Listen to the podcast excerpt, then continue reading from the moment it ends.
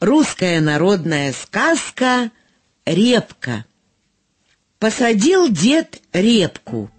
Выросла большая-пребольшая. Стал дед репку из земли тащить.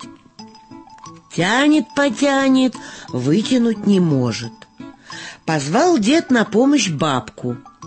Бабка за детку, детка за репку. Тянут, потянут, вытянуть не могут. Позвала бабка внучку. Внучка за бабку, бабка за детку, детка за репку. Тянут, потянут, вытянуть не могут. Кликнула внучка жучку. Жучка за внучку, внучка за бабку, бабка за детку, детка за репку.